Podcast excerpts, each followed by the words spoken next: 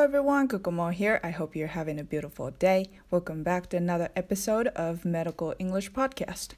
このチャンネルでは治療家さんやアスレティックトレーナーの人たちが外国人の患者さんやアスリートなどを英語で評価するときに使える英会話フレーズを紹介していきます。本日はエピソード19をお届けします。本日は麻痺やしびれの有無の確認、そして安静時痛の確認をするフレーズです。今オーストリアのホテルからこのエピソードを録音してるんですけれどもちょっといつもと違って吸音材が近くにないのであの後ろでうるさい音が入ったら申し訳ありません。Okay, alright then, let's get started. Number one. Do you have any numbness or tingling? この文は麻痺やしびれのような神経症状はありますか？という意味です。Numbness はしびれと日本語で訳されるんですけれども個人的な感覚としては知覚麻痺に近いかなと思います。アイシングしたら麻痺して何も感じなくなる時がありますね。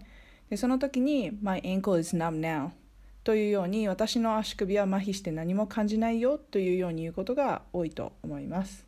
Tingling はピリピリする痛みとかビリビリする痛みのことを指します。正座して足が麻痺した後崩すと一気に血流が上がってビリビリと痛みが出てきて歩けなくなることを経験したことがある方多いかなと思いますがそのビリビリとかピリピリという痛みのことを tingling と言います。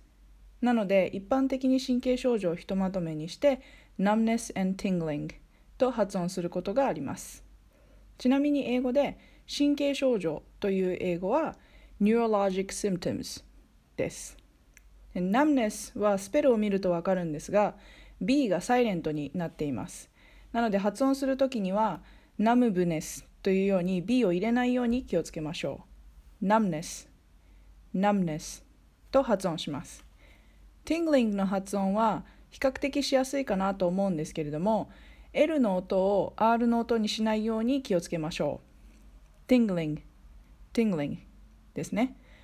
何度も話していますが L の音は前歯の後ろに舌がついてララと発音するので tingling tingling となります神経症状はありますかと質問した後にもしあるとしたらどこにありますかと付け加える場合にはこの Do you have any numbness or tingling? と聞いた後に If so, where?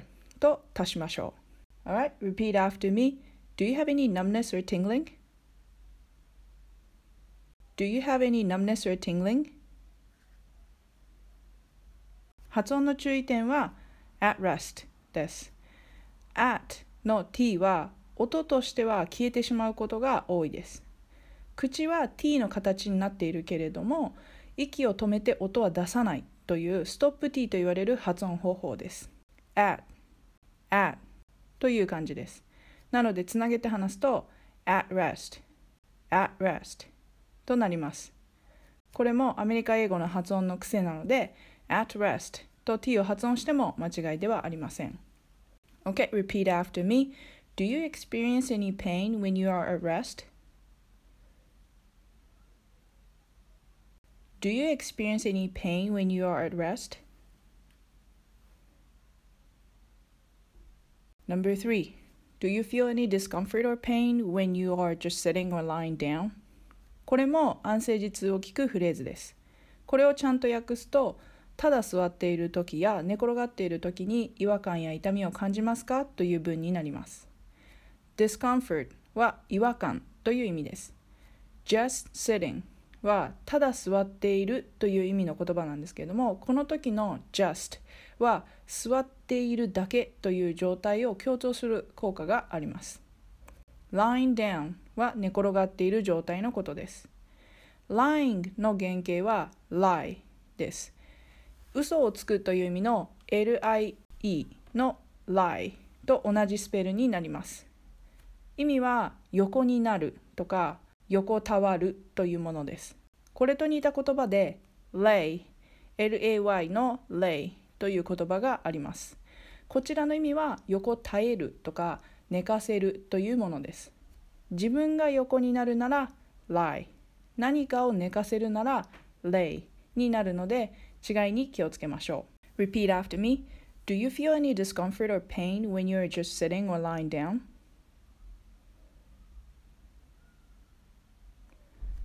Do you feel any discomfort or pain when you're just sitting or lying down? Number four, is there any pain that occurs when you are at rest or not doing anything? こちらも安静時痛の有無を確認するフレーズです。意味はあなたが休んでいる時や何もやっていない時に痛みが出ることはありますかというものです。occur という言葉は発生するとか生じるという意味の単語です。発音の注意点は occur と doing のところです。occur は occur の二分節になります。最初の OC はあの音に近いので oc oc と発音します。そしてその後の cur cur は cur と発音します。なのでその2つをつなげると oc cur occur occur というようになります。そして doing の最後の G は話す時には消えてしまうことが多いです。これは先ほどのストップ T とは違ってただ消えてしまいます。なので doing doing と発音されて前後とつなげると not doing anything not doing anything となります。Alright, repeat after me. Is there any pain that occurs when you're at rest or not doing anything? Is there any pain that occurs when you're at rest or not doing anything?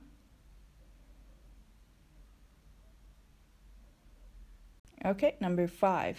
Is there any other health problem you'd like to discuss? この文は他に何か健康上の問題について話しておきたいことはありますか？というものです。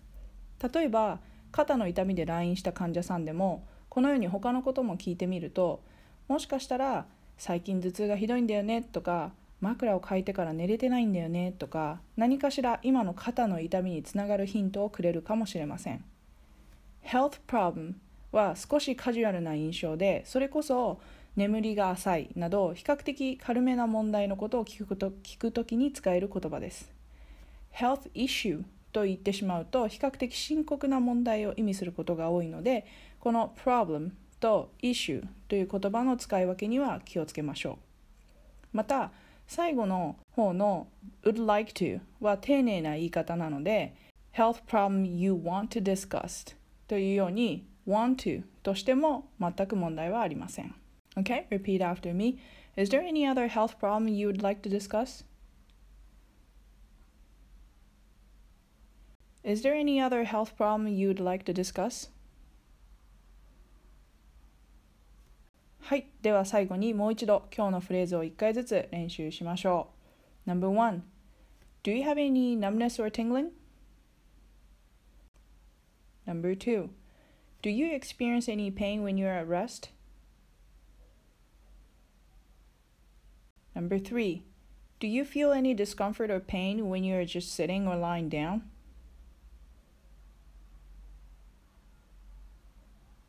Number four is there any pain that occurs when you're at rest or not doing anything?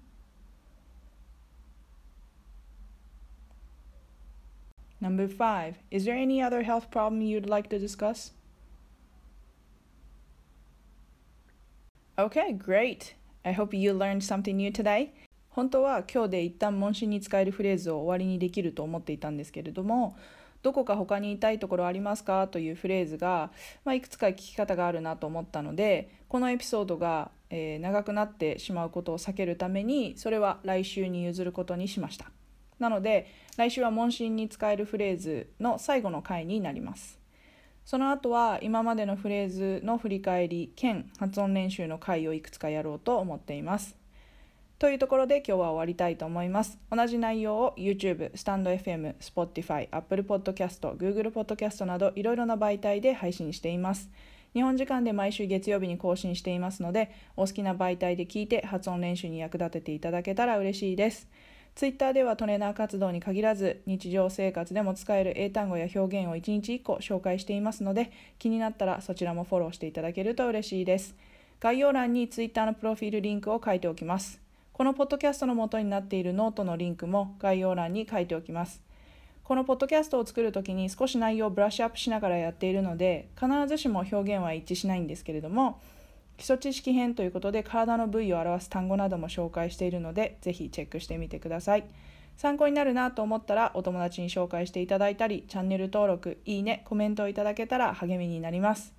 Okay, that's all for today. Thank you for tuning in and see you next week. Have a wonderful day, everyone. Bye.